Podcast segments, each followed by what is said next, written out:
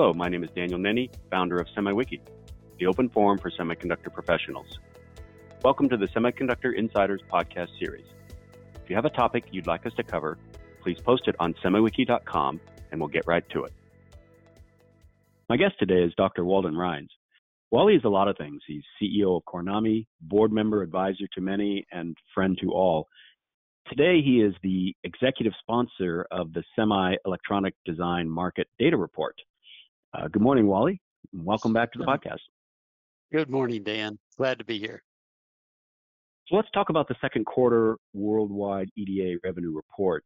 Um, the growth numbers are a little slower than recent years. Can you give us some color as to why?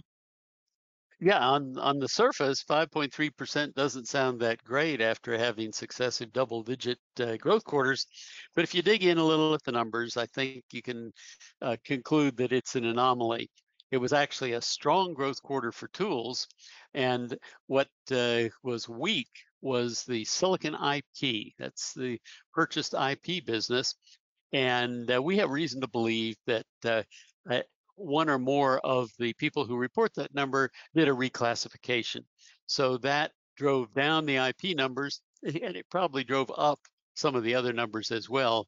But the net result is very strong growth in overall license and maintenance for design tools, 16% worldwide, and uh, a negative growth for silicon IP, uh, overall uh, about uh, minus 12%. Uh, and so the net was 5.3%.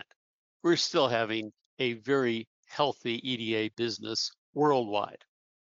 Yeah, it's pretty incredible. You know, in, in my career, we're just so well. And, but Silicon IP, you know, that has been a big growth market.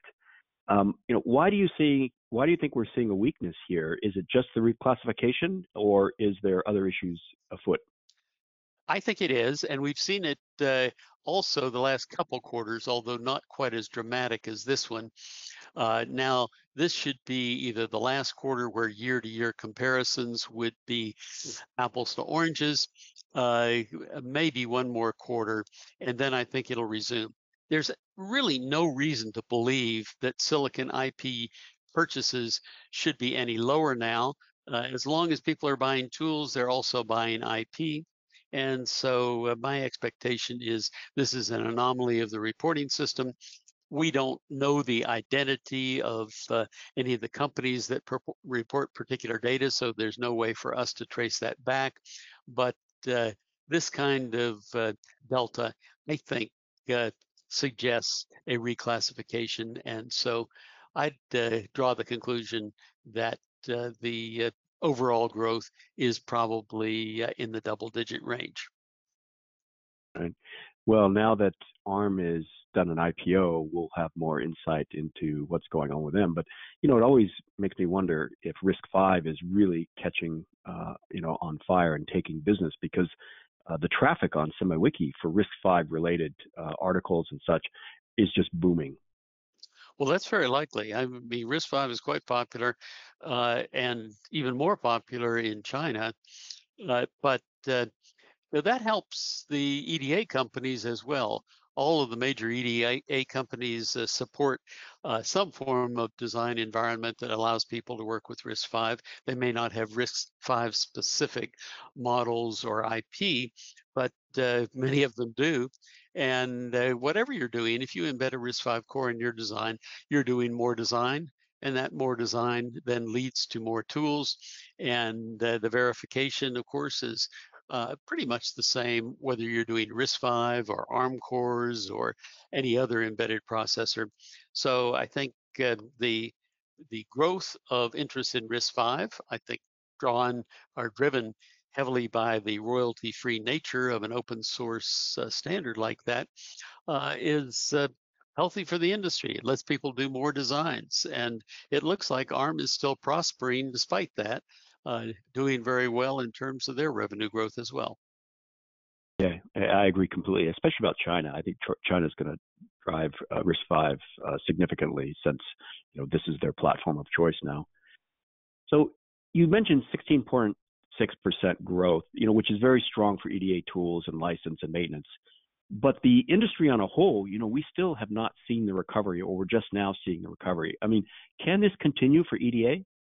Well, so the first thing is that EDA is much more stable than the overall industry. You know, we've seen negative double-digit uh, growth in the semiconductor industry this year. Uh, looks like we may be hitting the bottom and uh, moving back up, but you don't see that with EDA. And the reason is that design activity is pretty stable. People don't lay off designers because they're so hard to rehire.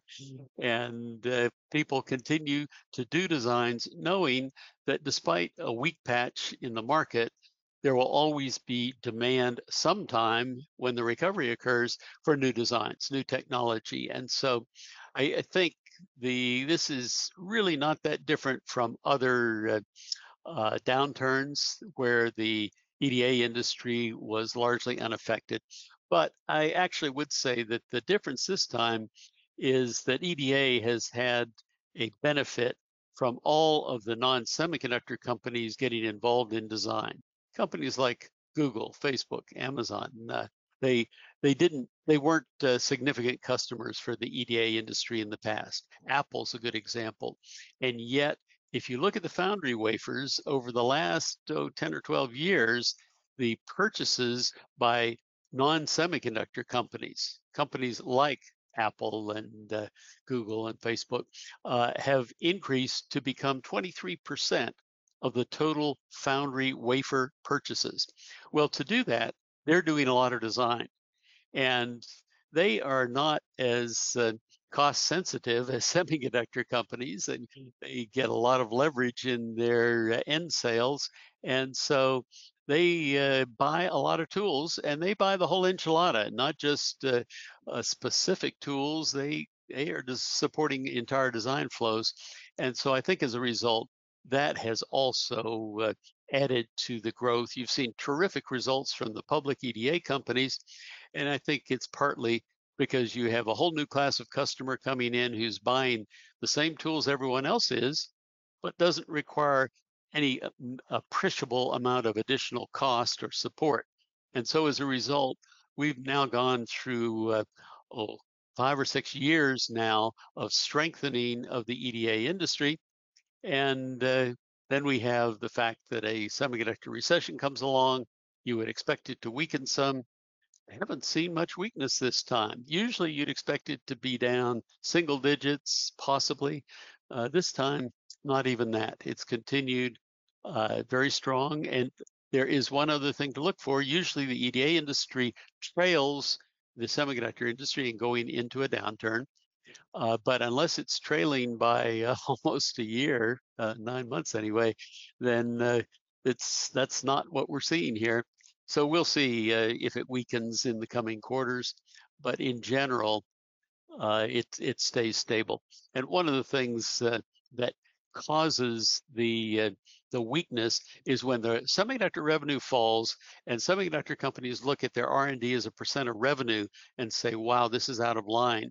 It was okay when I had 20% more revenue, but now I'm spending too much on R&D." And that's when they start cutting back on the R&D expenditures, which cuts back on the number of designs they do and consequently the number of design tools. But we haven't seen that yet, uh, and uh, uh, we'll have to wait to see if there's any effect going forward.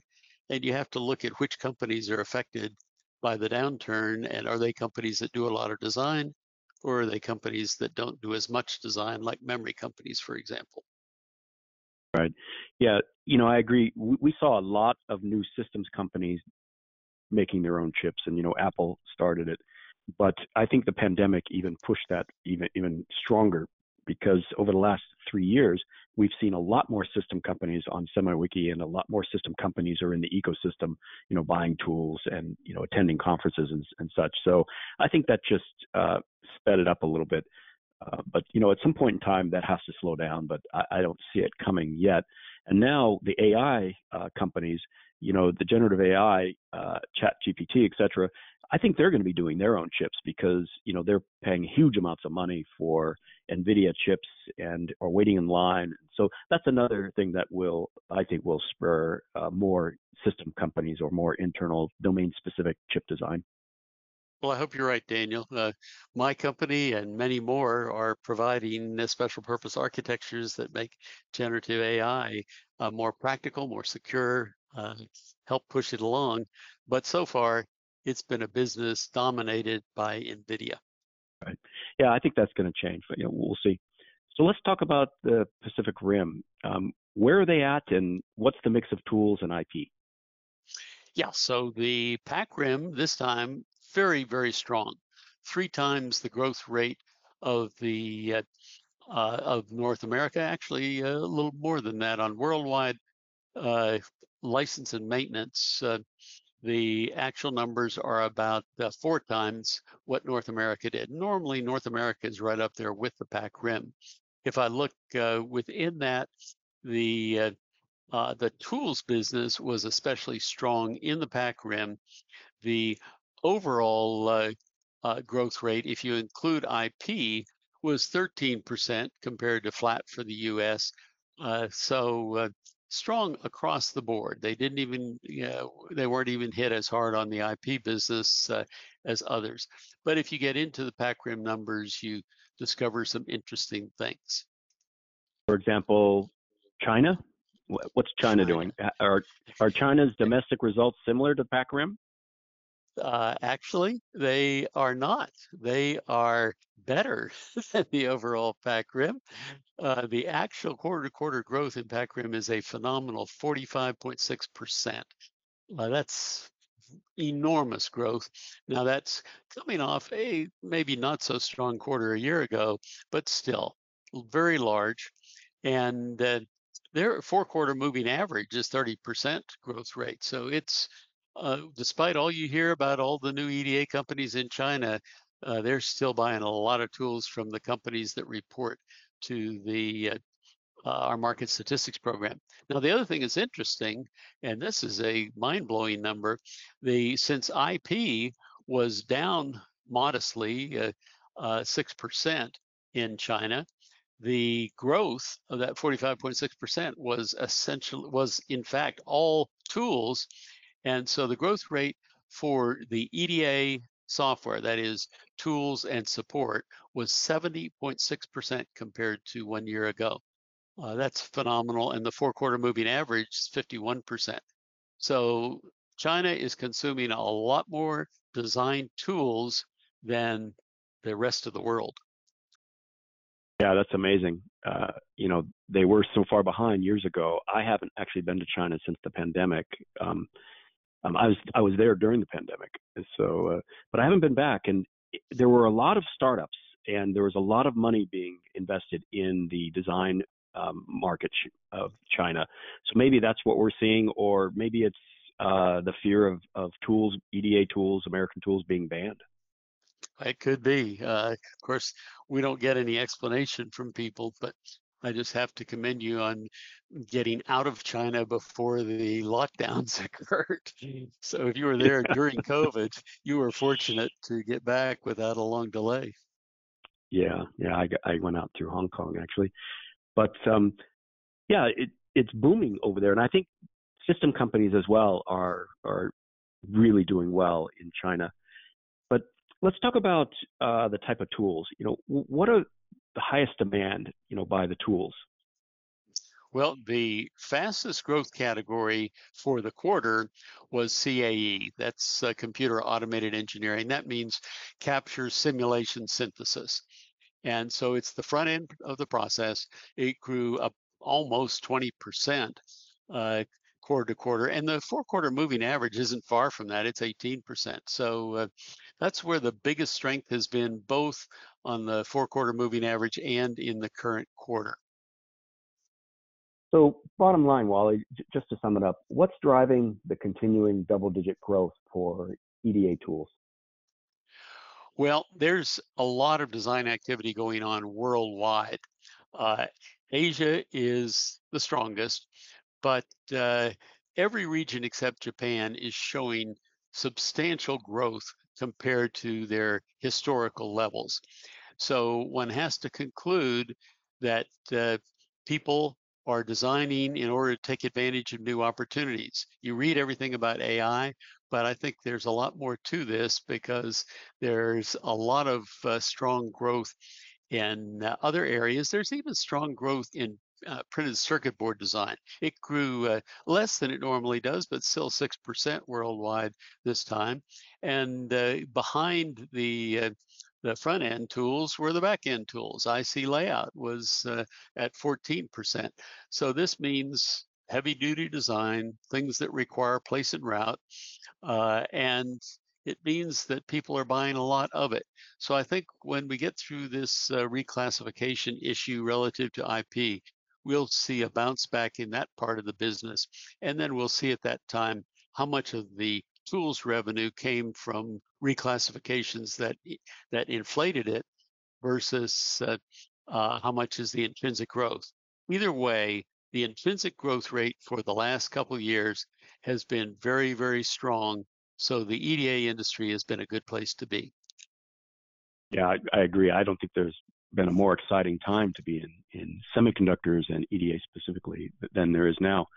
You know, it's a great report, Wally, and uh, thank you very much for your time. And thank you, everybody, for listening, and have a great day. Thanks, Daniel. That concludes our podcast. Thank you all for listening, and have a great day.